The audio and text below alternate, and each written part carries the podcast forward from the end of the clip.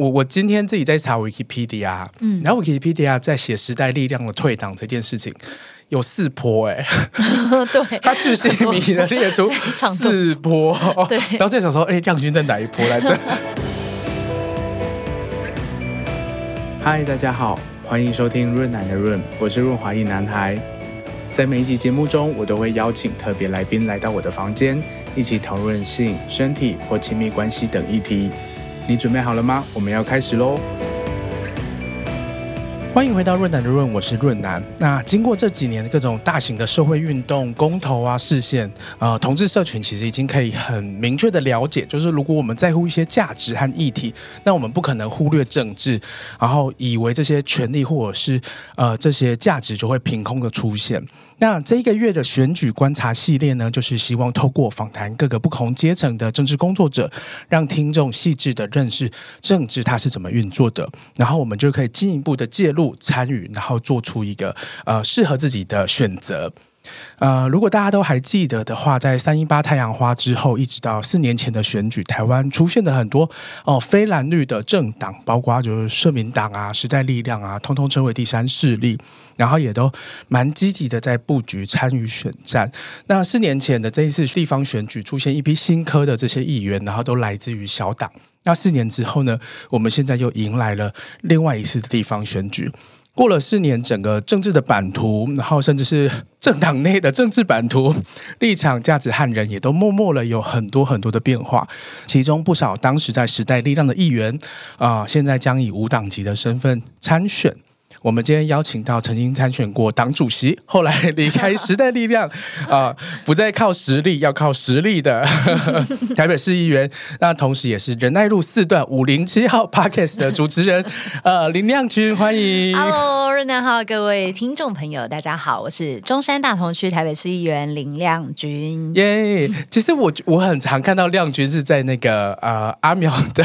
影片里面、oh, 真的，因为我们两个是同一个质询组，所以有时候常常我们问议题的时候，我们会互相配合，嗯嗯、就互相让一些时间给彼此，对，然后或者是就是有些人举球，有些人杀球这样子、呃，对，所以就是我们有时候在影片里面，大家就会看到我这样。嗯，其实大家早期就是认识亮君，可能就是因为实力的那一次，然后甚至在更早一点点，就是在那个岛国前进的这个发起人，嗯，那个时候就是呃，大家印象很深刻，就是一群年轻人要出来参与，就是真的要手要让伸进去，要踏进这个大家想象中黑暗的乌黑的、呃、这个政治环境里面，想要对台湾产生一些不一样的改变。可是其实就像我刚刚提到说，其实亮君也是蛮参与过很多的议题，然后在街头闯荡一阵子，然后才决定要踏入这个、呃、选举政治、政党政治里面。可以请亮君先跟我们介绍一下自己的经历吗？呃，其实因为大家可能比较对我有印象，确实就是在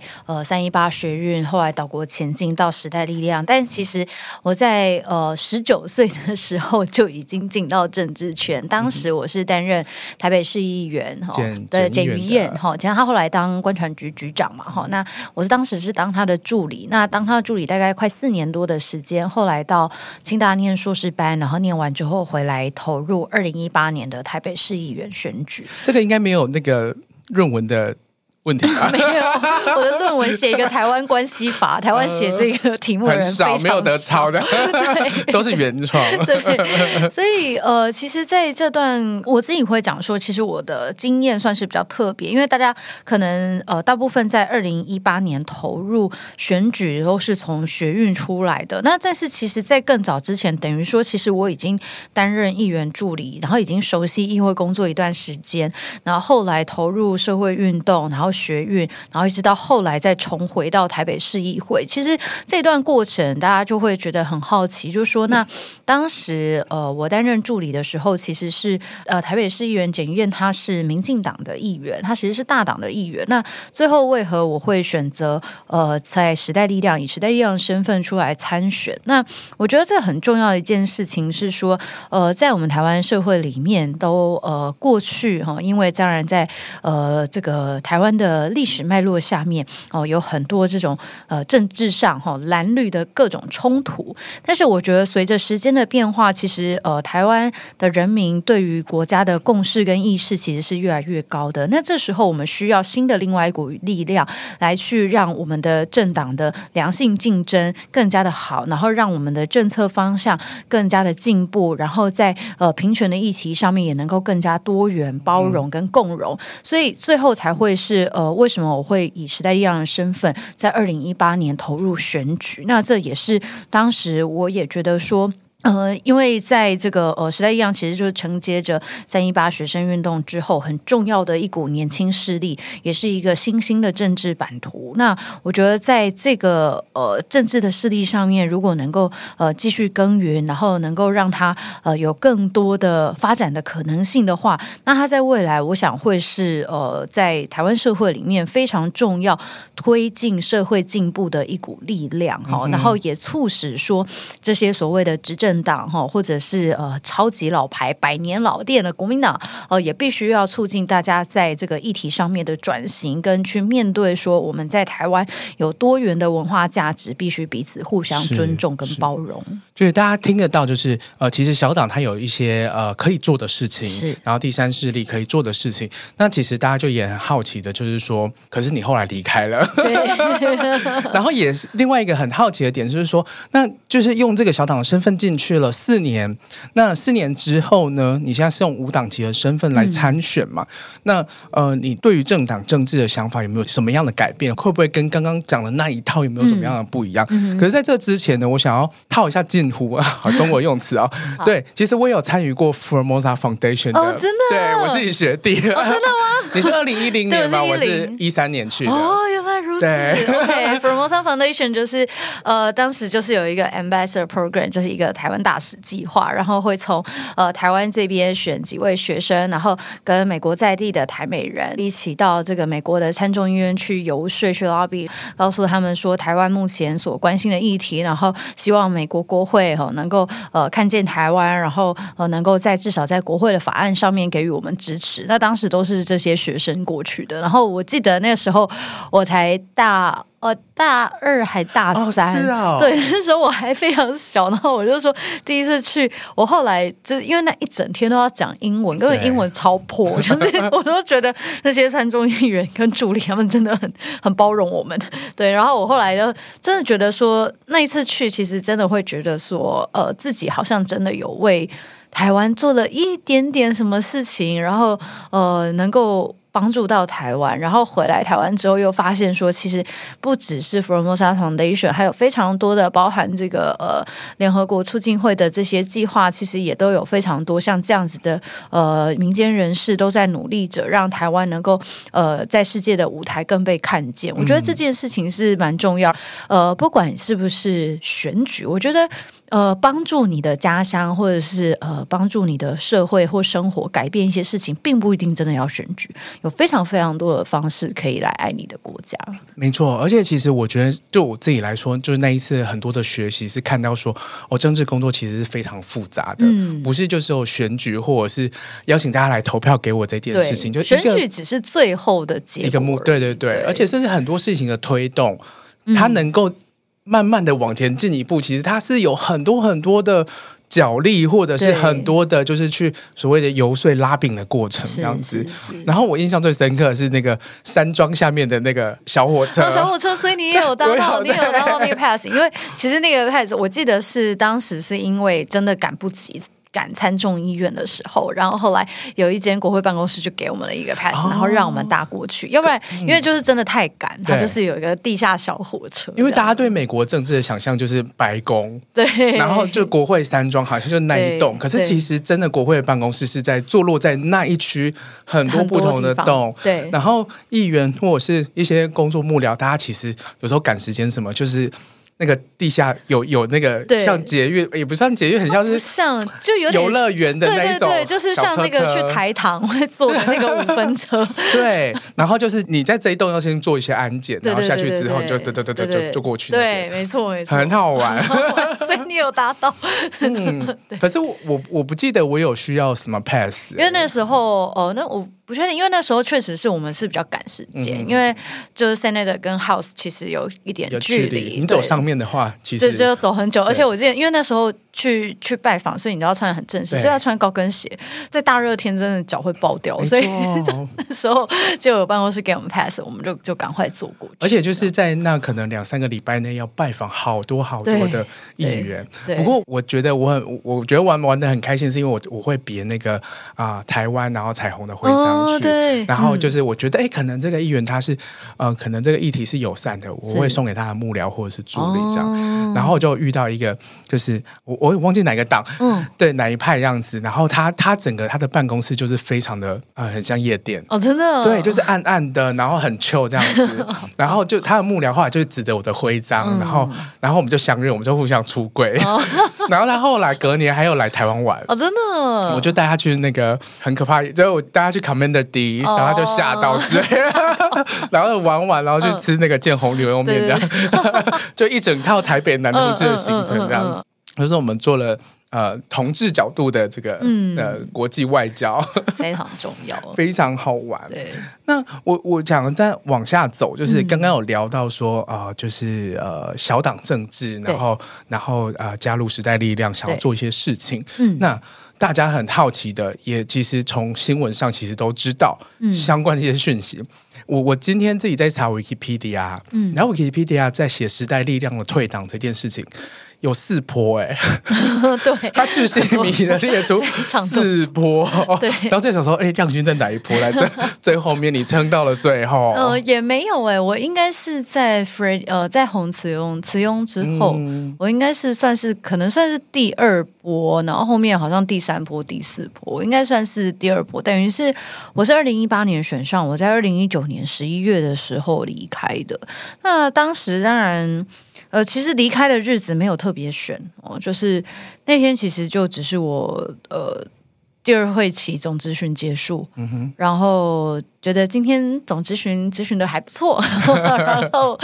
然后觉得呃有些事情就是好像。有进展到一个阶段，然后对于时代力量的这个到底应该要继续留下来，或继续或者是就是离开，也内心有一个比较平静的决定这样子。那个让你做下决定的原因是什么？因为我相信里面的很多的讨论或者是冲突其实一直都在发生、嗯、这个、嗯、这个也很正常啦、嗯嗯嗯、对对 对, 对。那最后让你决定离开的是嗯。我不让你当党主席，不是不是不是。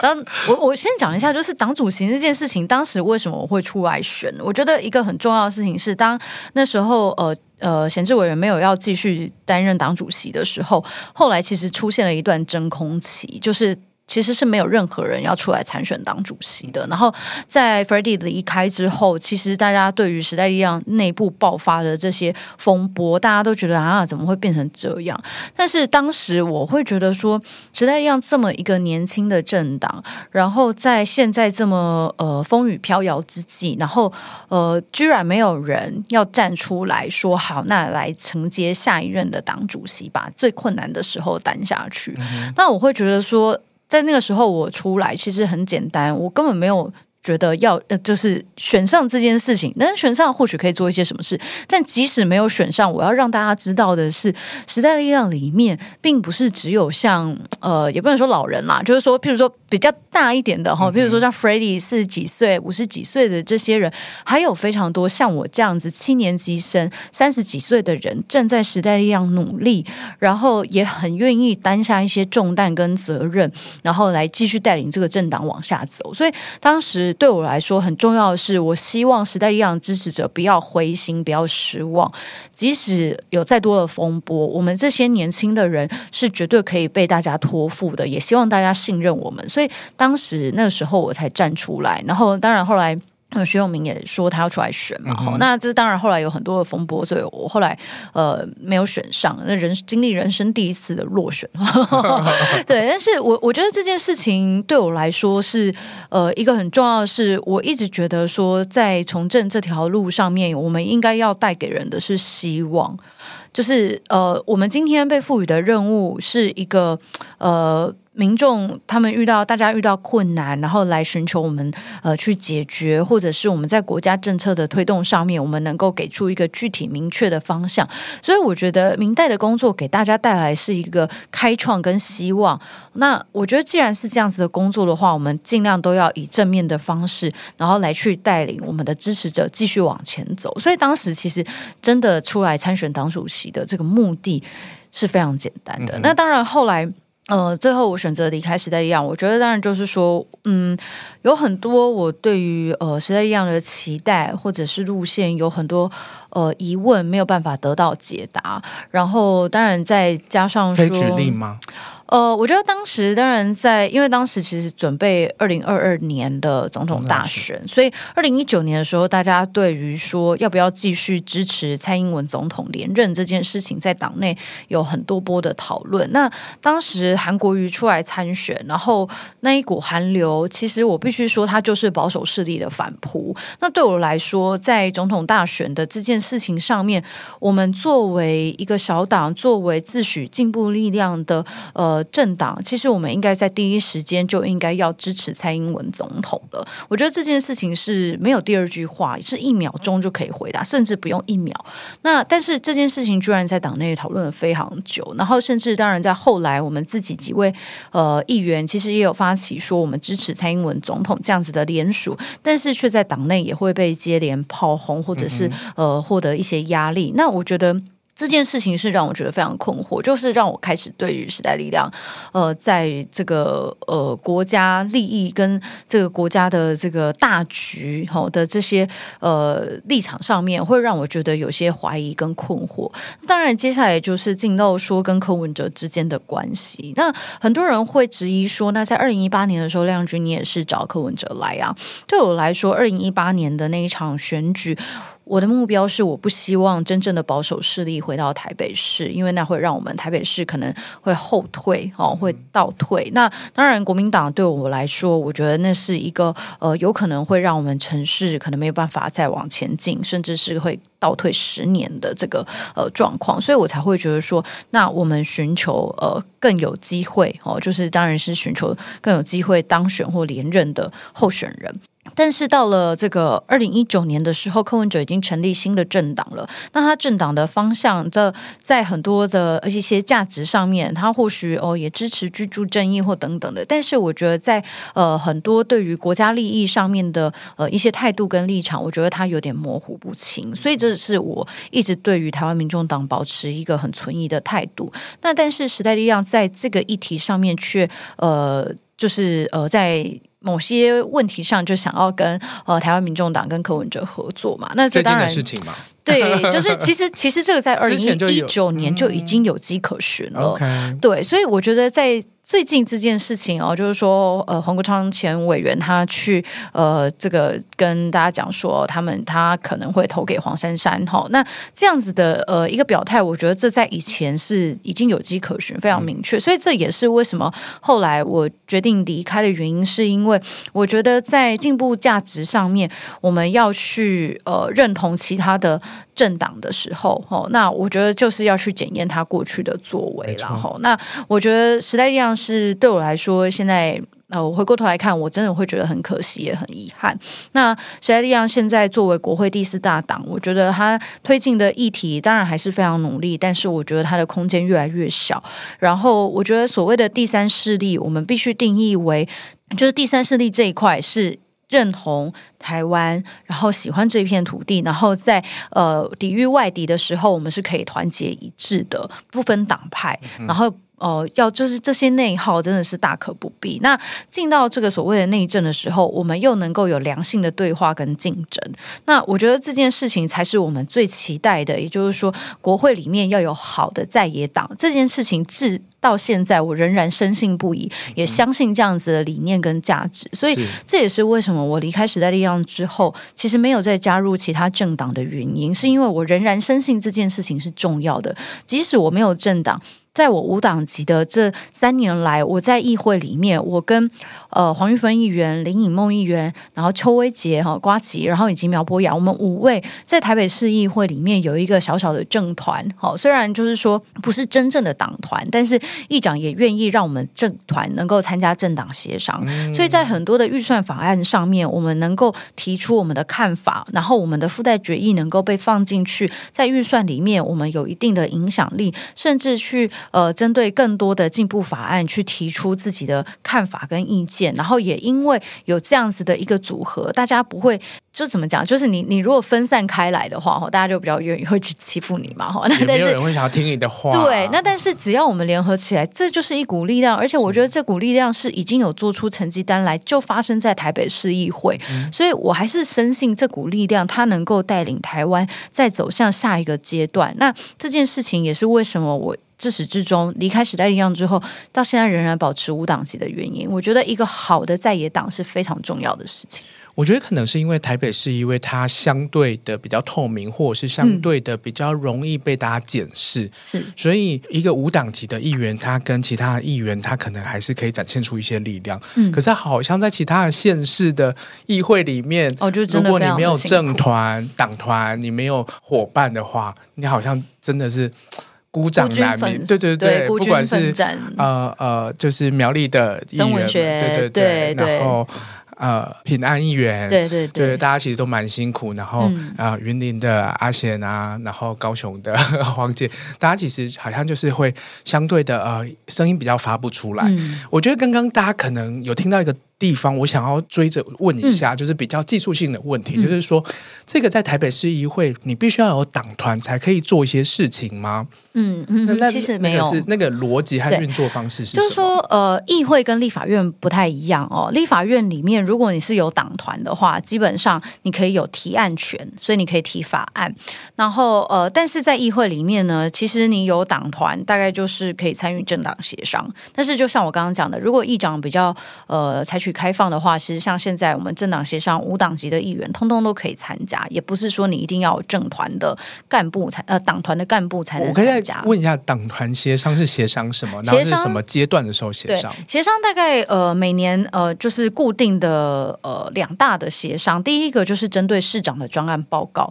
每个会期我们会要求市长针对一些市政提案，然后做出专案报告，譬如说呃大巨蛋啊，然后或者是双城论坛啊，请他做专案报告跟说明。那另外一个就是针对预算的部分，那预算呢，在每个委员会进行审查的时候，各个议员或者是各个政党都会提出不同的主张，或者是主呃去删减预算。那如果大家其实呃如果各个议员或者是政党意见相左的时候，或者是对于这些附带决议的文字有意见的时候，其实全部通通都会拉到政党协商，嗯、去讨论跟沟通跟协调。协商它是呃是共识决还是是要投票的？呃，现场就是呃，应该就是说，如果协商破局的话，就会回到大会里面去做投票表决。嗯、对，所以就是在那个协商里面，基本上最后就是有一个共识决，就是呃，针对文字的修改或金额的删减，全部都在政党协商里面去做处理。那如果最后通通没有共识，那就是回到议事厅里面去大家投票，就是比拳头了。对，就比拳头。对，嗯、那所以就是说，嗯，在这个台北市议会里面呢，其实如果有党团，党团就是三个人同党就可以有一个党团。那唯一就是我刚刚讲的，在台北市议会里面，党团没有所谓的提案权，因为六十一位议员只要一个人提案，然后有两个人签署，也就是总共三个议员，一般的提案三个议员，这个案子就会成了。嗯哼，就会进到大会里面。那如果你是法律案，就是修法，譬如说要修自治条例等等的，大概就是十三位议员提案就可以，嗯、所以不一定要党团。所以就是说，党团这个功能，其实在呃台北市议会里面呢，其实呃并没有像立法院那么大。那顶多就是三个人的党团，它会有一个补助费，叫做两万块。嗯、那两万块的事务费，可能你开开记者会啊，需要的一些事务费这样子。那其实其他的部分，大概呃以现在的台北市议会来说，党团的功能其实就是，嗯，在政党协商的时候能够发挥一些功用，这样。而且提案的时候可能会比较方便，你就不用还要想说哎，这个人跟跟我关系好不好，或者是他帮我签我下次要不要帮他签。对，但是其实同党的都基本上不会太怪的提案，基本上同党的应该都会签啦、嗯、但那因为呃，以我们无党籍来说的话，当然我们几位盟友结合在一起的话，我们就至少一定会有三个人嘛，最少、嗯、而且我们有五个，所以至少会有五个人签。对，所以这个就是跟呃立法院比较不一样的地方、嗯、哇，我觉得这个其实蛮有趣的、欸、就是我觉得接下来你刚刚提到有提到那个跟一些议员的结盟，然后可以达到一些事情、嗯、那在几年前你们刚选上的时候，其实大家就耳目一新，就听到你们有一个性别平等促进连线。对，然后最让大家讶异的是就是世间议员也在里面因为我们之前、呃、我上一集就一开始有邀几个就是同运的前辈、嗯、然后大家也在谈说就是世间议员他的转变啊，就是觉得蛮讶异的，因为他在早期其实也的确有很多对同志非常不友善的言论、嗯、然后现在竟然愿意参加这个促进性别平等的这个连线、嗯、到底是怎么感化他吗？或者是你们做了什么事情？嗯、呃，其实因为我们有广邀啦，哈，就是广邀呃台北市议会各个议员，那就是只要他愿意认同这样子的一个理念的话，他就可以加入这个连线。所以其实也没有什么特别去呃考核或者是检验他过去的发言、嗯，其实没有特别这件事。那我们只是觉得说，呃，如果你愿意的话，加入这个连线，那其实我们每年大概定期也都会跟就是热线啊或大平台会定期在政策上面有一些讨论，然后呃也会一起推动一些政策目标这样子。然后当时王世坚议员是有给予正面的回应，那我们也是觉得哦，如果有这样的资深议员愿意支持，我们当然是觉得很好。当时其实非常简单，就是说。呃、在议会里面，在过去大家觉得说其实呃，在国会、哦、或许大家会觉得啊，这个进步的呃，这个民代或者是立委稍微多一点点，但其实回到地方议会，我必须说是真的很辛苦。我觉得台北市算好的、嗯、你如果更不要讲说呃其他的县市，我觉得在这种议题上面对他们来说是压力更大的，就是你提出来你可能会嗯，可能会掉票，对，所以呃，当时就是我们在议会里面是觉得这个是呃抛砖引玉哈，就是说希望大家在这个议题上面我们是勇敢发声，不要觉得说这有什么选票的考量，因为这就是对的事情哦、呃，就是说我们让更多的人能够呃来参与这个多呃多元平权跟性别友善，而且其实性别友善这件事情不是单单只有对所谓的呃同志议题，还有非常多哈、呃，包含说这个新手爸爸妈妈啊，他都一样需要呃，这个帮小孩换尿布或者是喂乳等等的。那这样子的话，我们台北市的这样子的一个性别平等的空间有没有充分，有没有充裕？那设施有没有做好？这些其实都包含在性别平等连线里面，我们会去谈论的事情跟议题。那所以当时就是广邀，那也有非常多的呃议员有加入啦。嗯、对，那那具体上这是你这个连线。呃，有达到什么样的目标吗？呃，这四年来的我们第一个是因为呃，每年十月是我们同志骄傲月嘛，哈，让彩虹月的部分，其实每年的游行，然后针对这个呃游行周边的活动，然后跟事前的这些准备，其实蛮需要市政府和议会这边的呃资源的、呃、没错讨论什么的，对对对对对，所以这个部分就会是由我们这些连线的议员，然后呃来去跟市府做沟通跟协调，作为一个桥梁，而且那这件事情。开始那个路权，对，因为台北市我们游行就是走好长，对呀、啊，然后就会跨很多很多的区，然后要去就是协商这个路权，其实非常复杂。没错，而且还有一个大家最最熟悉的，应该就是西门町六号出口外面的这个彩虹跑道。嗯、那这个彩虹跑道当时其实也是呃我们在议会里面要求说应该有个彩虹地景，那这个地景呃其中一个就是西门町六号出口，那另外一个就是在市政府前面，所以这件事情其实是让呃。整个所谓的多元平权这个议题能够更浮上台面。那我自己会觉得说，这几年下来，我们大概在这个所谓的性别友善店家，然后呃，以及在这个我刚刚所讲的这个育儿的部分哦，男女性别的平等，然后呃，以及我们之前针对这个台北市伴侣继续住记的部分，因为大家可能想说，哦，那这个呃七四八都已经过啦，吼、哦，那那这样子的话，这个伴侣住记是不是就会被拿掉？当时我们是跟民政局讲说，就是有些人他或许、哦、没有想要呃走到婚姻那一步，但是或许他们如果想要做助祭，我觉得这个是每个人自己的选择，这是一个基本的保障。对对，但是让大家可以选哦。但当然每个人最后要做出什么决定，这都是个人的自由，但是我觉得助祭这件事情呃，它是我们可以做的，所以这件事情我们后来也有要求民政局要保留。因为像我是比较觉得说结什么婚啊对，所以结婚的压力其实很大。对，所以所以我觉得这都是这都是大家可以去自由选择的，那我们都要让大家有自己选择的就是自由嘛、嗯嗯、就是说你爱哪种性别的人，你有自己选择的自由，你有自己决定你要不要结婚的自由。那有没有可能异性恋也可以用助祭？哦，异性恋用助祭这件事情就有很多的讨论哦，因为因为这件事情我不知道，这件事情反而更敏感耶、欸嗯、这件事很有趣，对，因为它打破了一个婚姻的想象，就是让异性恋更有弹性说我们不一定要结婚、啊、不, 过不过我觉得当时助祭一个蛮重要的是说呃，因为在某些呃比较重要的时刻，譬如在呃医疗的时候，那有些同意书或者是一些呃家属陪伴的部分，那其实呃如果是做助祭的话，那个某种程度在呃医疗的这个同意书上面它是可以被适用的、哦、所以这件事情为什么当时呃会觉得说在同志的部分呃助祭会很重要，因为有些真的是很自己亲密的另一半的时候，在那个重要的关键时刻，他却因为他的身份没有办法去陪伴他的伴侣，那这有可能会让造成一生的遗憾。哦、我我蛮好奇的，就是这个呃这个连线，感觉好像在市议会有一些。嗯呃、能量有一些大家可以做的事情，可是面对我们的这个性别盲的柯文哲市长我们有没有发挥了一些功能，还是你们其实就已经放弃了？我觉得这这真的对牛弹琴啊，但它真的无效、欸、就是我觉得它就是一个非常传统，然后也呃在性别议题上毫无毫无想法的人，就是大家还记得的话，就是同志游行他说我是容忍呀、yeah.哦，这件事情，这什么叫容忍哦？那凭凭什么容忍我？对，就是这件事情，我我觉得对于一个政治人物或者是呃一个自诩进步力量哈、哦，然后光荣城市这种，这就会讲出这样子的一个口号的一个市长，我觉得讲出这种。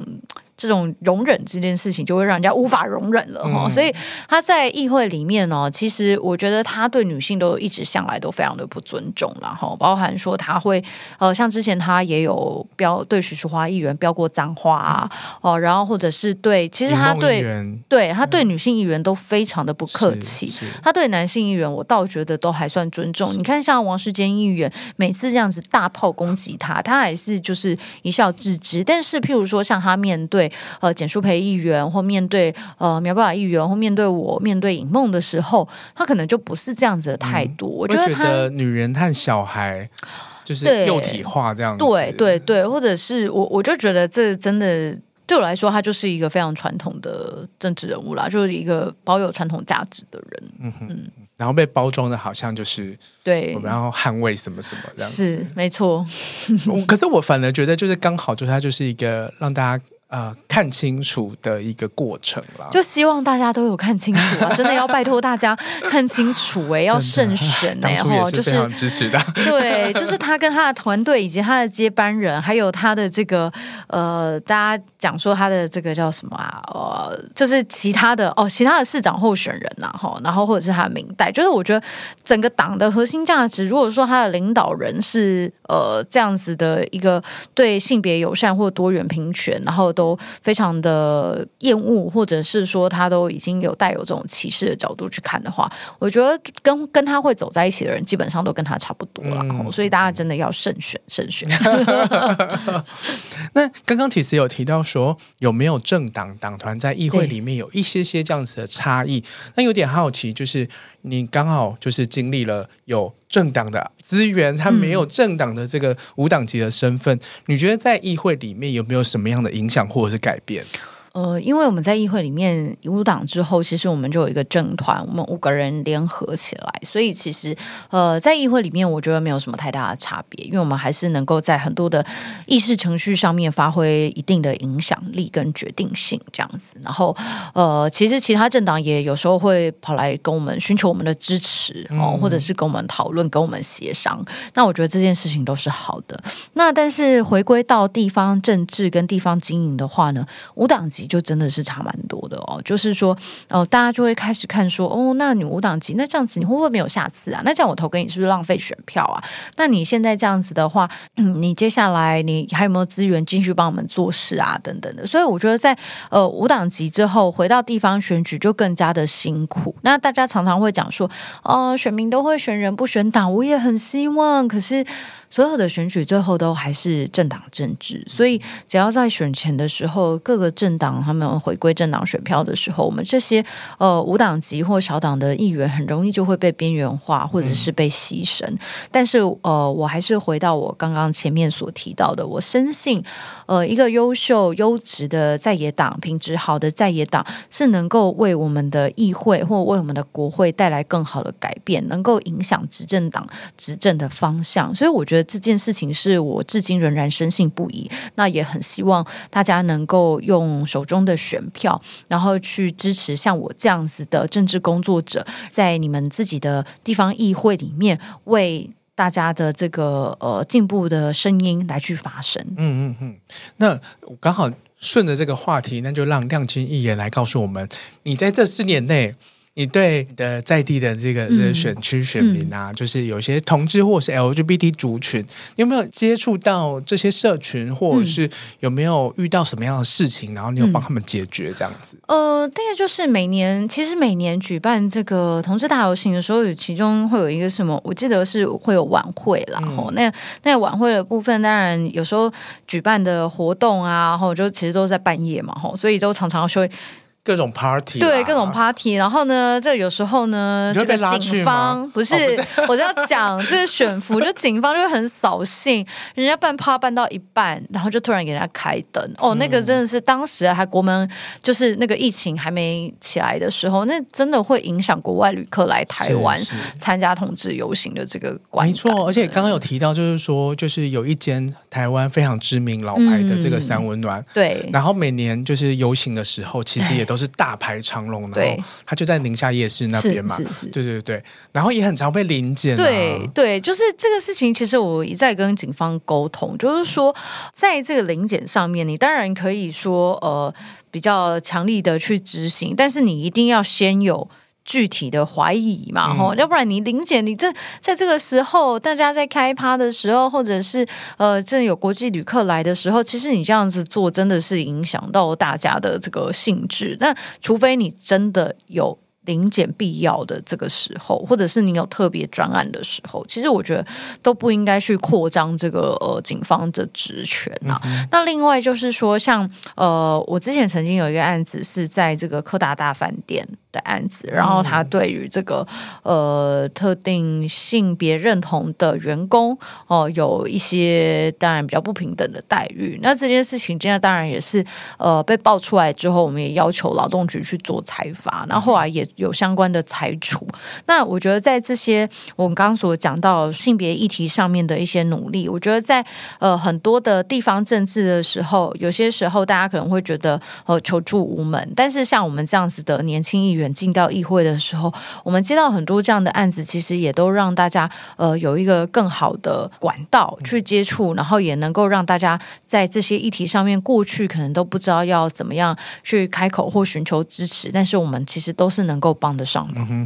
嗯哼，就是如果大家有一些问题或者是需要不知道怎么解决的话，就是可以找找亮君，然后找这个呃促进性别平等这个连线的这些议员这样子。我记得前几年其实有一个蛮大的事件，就是有一些所谓宣称自己是家长团体的人，嗯，然后去呃要求市政府然后下架一些呃关于同志或者是性别的一些会，就是彩虹妈妈的那个议题。 对, 对, 对, 对, 对, 对，当时就是我们也要求教育局说，像这样子就就是说，他不断的在，其实有两，等于是两个层面啦。一种是说，提倡这个平权、性别平权的教育组织或民间团体，应该要进到学校里面，哦，就是更开放的角度，然后让这些议题能够在学校里面被讨论，或是也成为教材之一。那另外一个就是说，像我刚刚提到，对于这个呃特定性别或者是呃性倾向哈、哦，然后这个认同的这个自我认同不一样的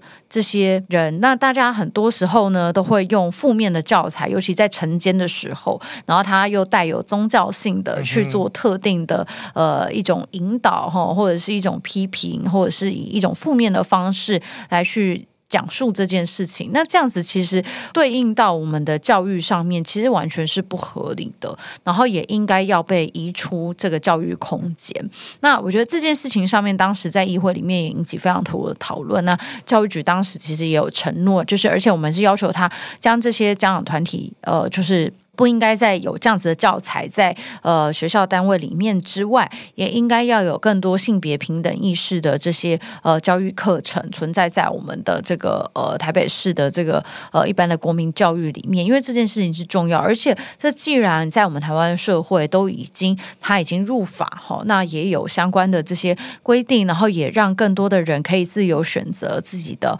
呃家庭组成。那我觉得这件事情本来在我们的教育体系里面也要一并的跟上啊，那、嗯、不能说你这个视线是你的，然后呢我在呃教育体系里面却又一样的传统又保守、嗯、那这件事情就是我觉得其实是要互相配合的、嗯、那我有点好奇，就是说其实有一些就是比较进步议题，然后呃愿意去用这个立场去质询的议员，那会不会也有呃拥抱这个保守价值的这些议员，然后又跟你一样，就是我在质询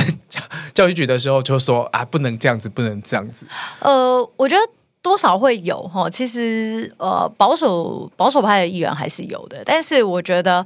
呃，因为现在其实社群非常发达，然后嗯。所有在议会的质询都是公开，也都有直播的，所以我觉得这些其实也都让呃比较保守的呃民意代表或者是团体，其实也在这些议事厅里面比较不会去做比较激烈的发言。可是就像你刚刚提到的，就是有一些议员他表达出他对于性别友善的支持，可能会掉票、嗯、也代表说如果我采另外一个立场，我可能会有吸到更多票。嗯，但是我我以台北市来说，目前我还没有看到这样子比较呃表态比较明显的保守派议员。接下来就有一个大安区的就是候选人，嗯，对，哦、然后但是我希望他不会，对，希望他不会当我同事，好可怕哦，真的，对，真的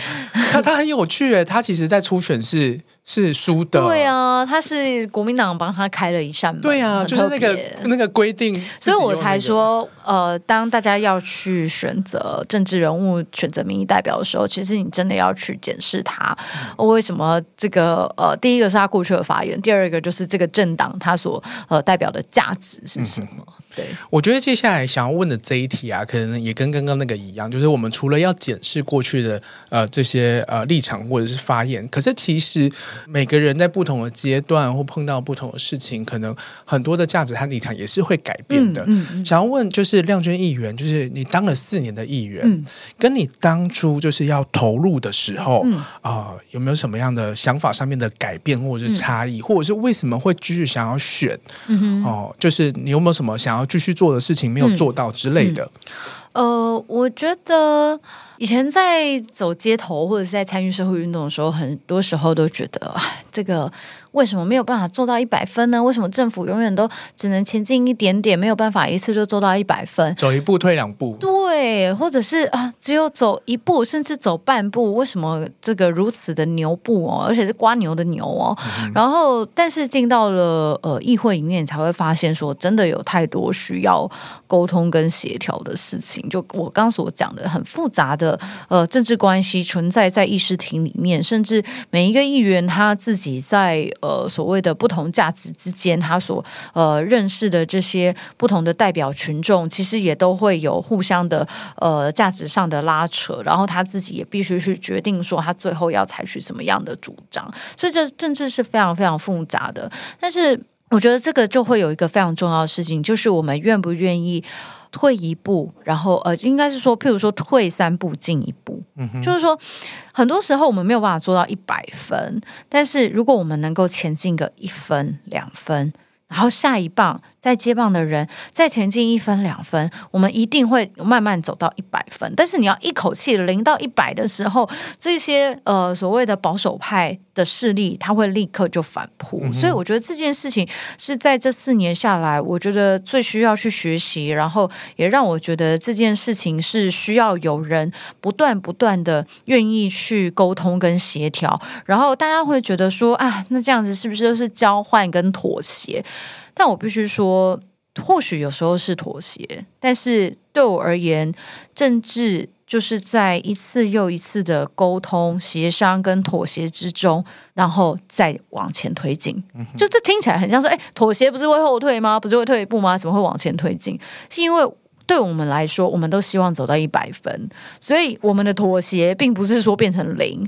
而是我们觉得好，那不然我们就前进十分，你 OK 我 OK， 我们前进十分。下一次有更多像我们这样子的呃民意代表存在的时候，我们再往前推进十分，再往前再往前，那我觉得这就会达到我们接下来所要的目标。嗯哼嗯哼，其实就政治真的是没有那么快，然后有的时候很快反而是很危险的。对，所以我有时候会讲到说，就是我会讲一种慢慢来比较快、嗯哦、就是说当然有些事情它可以在某一个时间点有一个契机，可以立刻就哎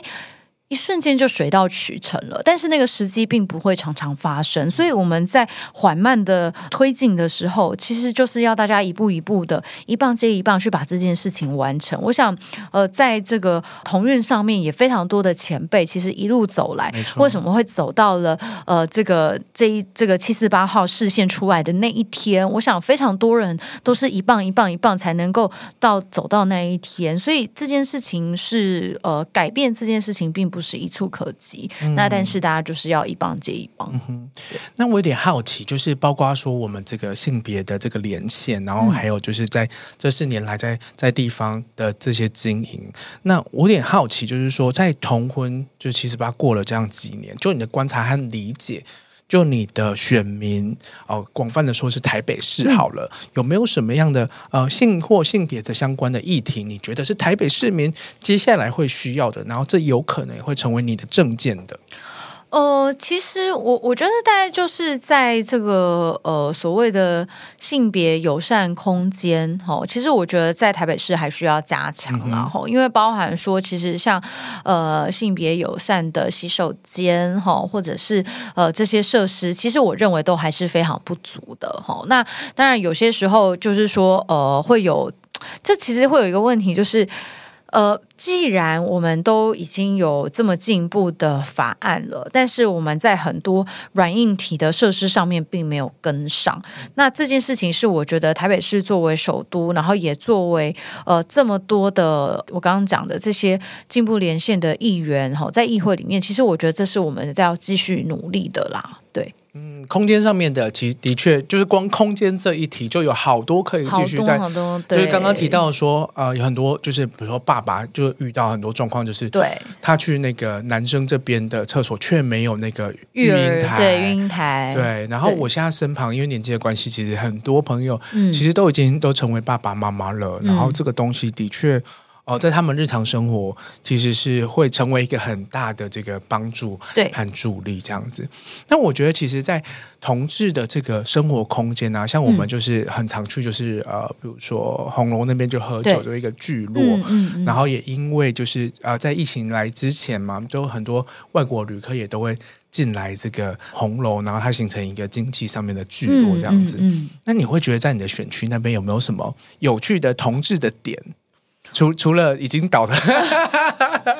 彩虹经济其实大概聚集在两个地方嘛，一个当然就是在条通、哦、还是会有一些、嗯哦、我们一些酒吧、啊、对，然后还有在大稻埕、嗯、其实也有，但是这是聚集在这两个地方。但是我觉得呃，彩虹经济在台北市它有很大的发展空间、哦、毕竟我们这个呃台北市的商业活动是非常的密集哦，所以然后再加上每年最大的同志游行也都在台北，所以我觉得在同志经济上面这件事情是，呃，这几年下来，其实我们也是有一直不断的在跟产发局去做呃讨论，然后包含说我们其实我很感谢大同区公所，大同区公所有举办这个同志的联谊活动，哦、对, 对, 对，就前阵子没错，而且其实他们已经连续办了好几年，哦、真的、啊，其实他们。去年因为疫情的关系没有办，其实他们前年就办了。对，我觉得就是真的很好，而且因为它结合我们霞海城隍庙的月老，然后会一起去呃拜月老、牵红线，然后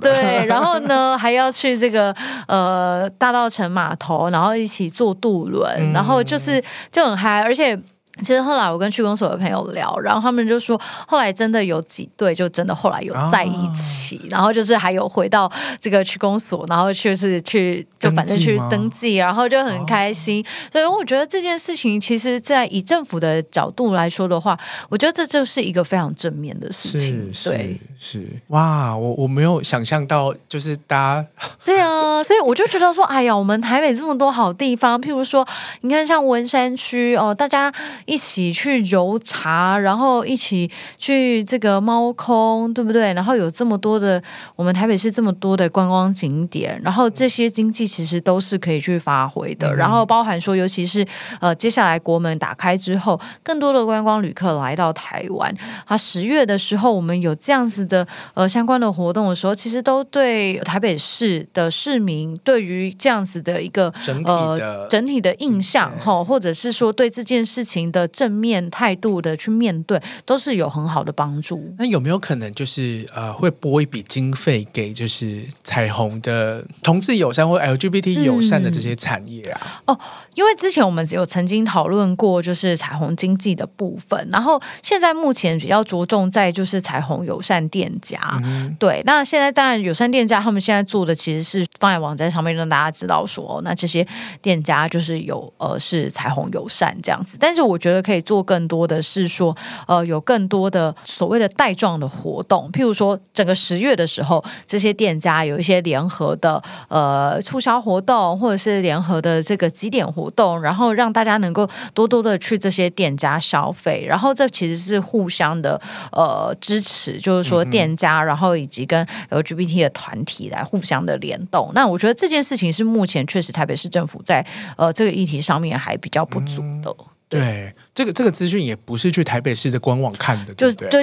哦，这个是可以可以、哦啊、可以找得到，它是在商业处里面。嗯、对对对对对对对。哦，他他好像不会去商业处。对, 对，所以我才说应该就是要有一个专区是针对就是呃彩虹的部分，所以我觉得每年的十月其实真的台北市可以好好的规划，嗯、在整个不管是十月的活动，或者是教育讲座，然后游行以及彩虹经济、彩虹产业，其实。这都是一个非常好去行销这座城市，然后以及让更多的国际旅客去认识台湾一个非常好的机会。我觉得这样听下来其实很微妙，就是我们有一个可能不怎么支持的一个市长，然后不以为然的市长，然后可能也不会花太多心力在这件事情上面的一个市长，可是因为议员或者是下面的很多的局处，嗯、大家互相的合作，其实真的其实有在推动一些事情。其实台北市的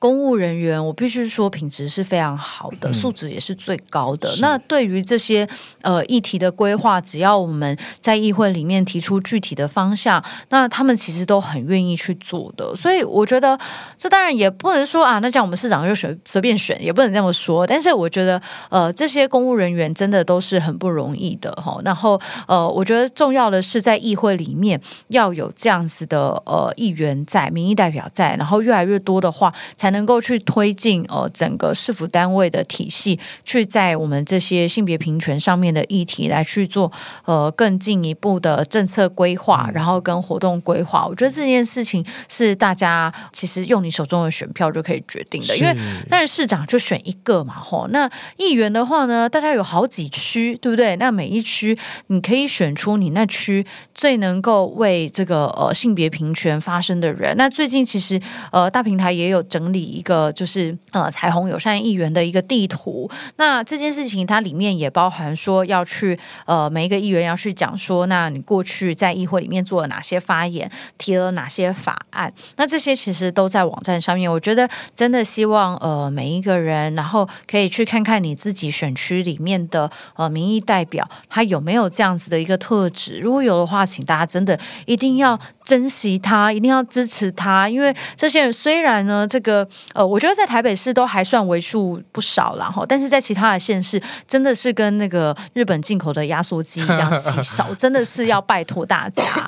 对，像是呃这个云林的廖玉贤议员啊，然后苗栗的曾文学跟陈品安、嗯、对，所以我就想说像这样子呃的地方应该要有更多呃进步的能能量能够留在议会里面。那虽然大家会讲说哦那这样子人也不够多啊，但是你不能让人不够多就都不投给他，对，或者是让这股能量就此消散，我觉得就会非常的可惜。嗯嗯嗯，我觉得想要稍微回头过来聊一下时代力量。嗯、哦，真的，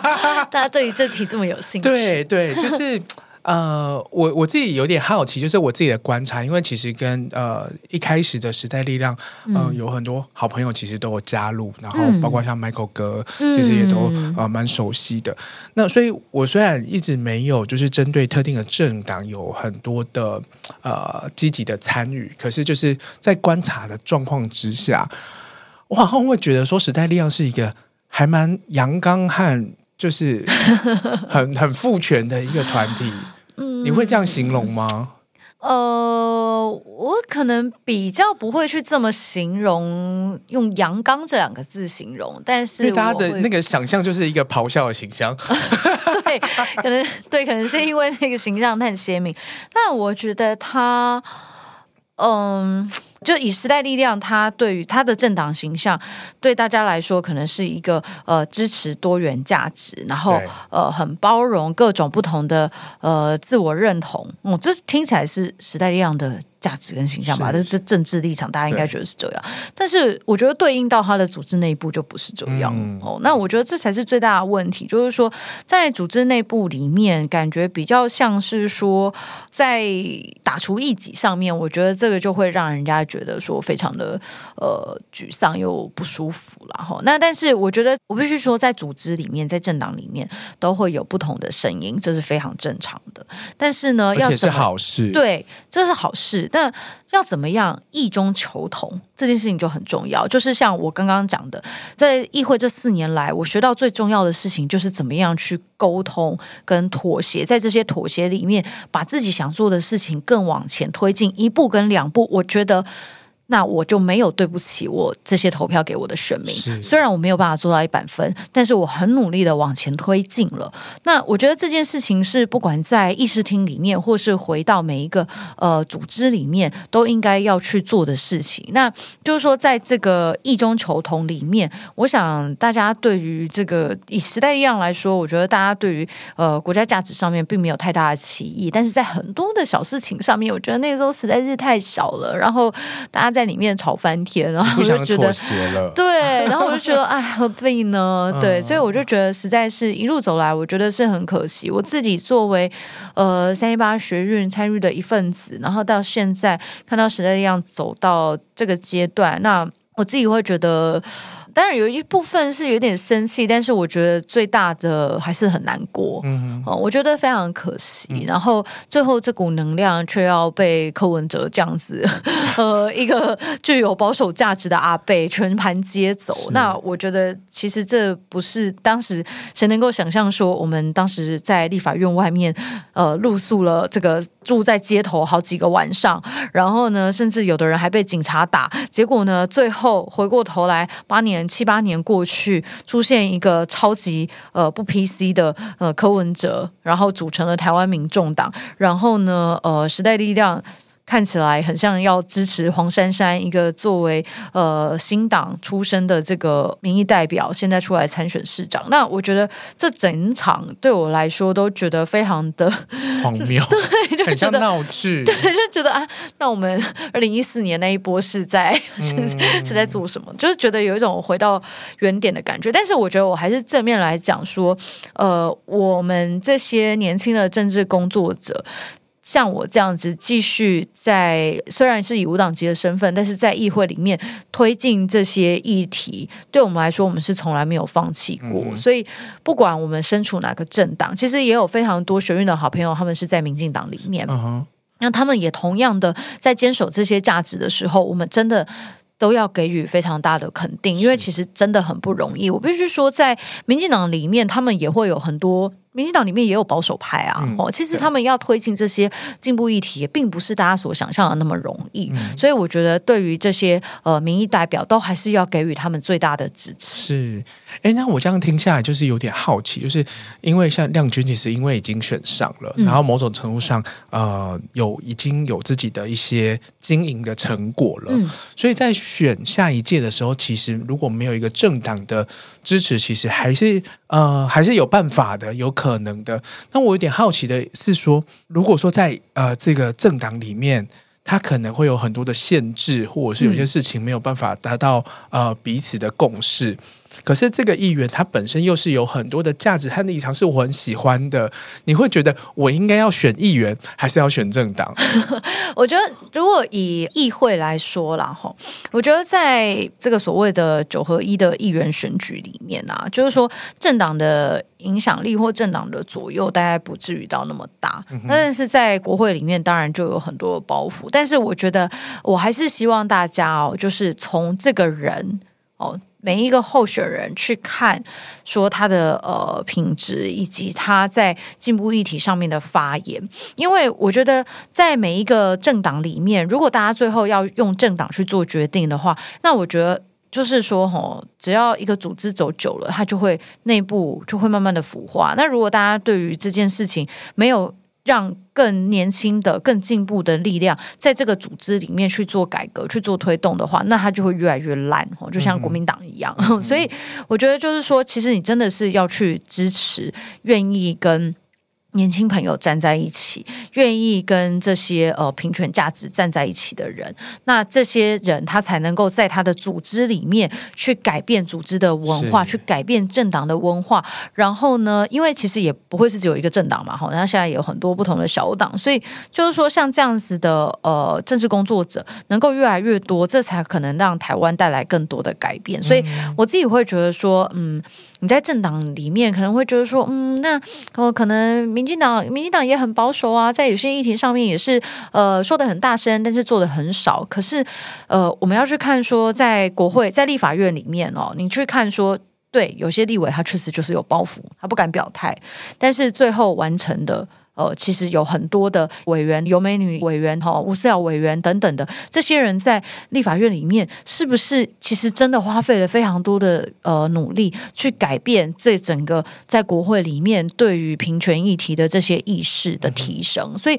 这是很重要的事情。所以我觉得还是回到每一个候选人他的呃特质啊。那如果这一题是反过来问，就是说如果我今天是一个对政治工作有兴趣有抱负的一个年轻人，我想要参选，对，那你会鼓励他们无党籍参选，还是加入一个呃可能我需要妥协的政党？哦，这是一个很好的问题，是不是要看地方？我觉得我自己啊，如果我自己要在现在这个时候我以无党籍身份要给大家一个建议的话，我会觉得先一定要有空间，然后你才能去做更多事情。就是说你今天当然在很多价值的选择上面你可能要放弃，就是说你要妥协一些事情，但是你争取到了呃这个位置之后，你就可以尽情的挥洒，然后去做你想要的改变跟改革，然后被党开除，被党开除也是骄傲的被开除真的真的对，所以我我觉得这件事情就是勇敢的去做你想做的事情，就是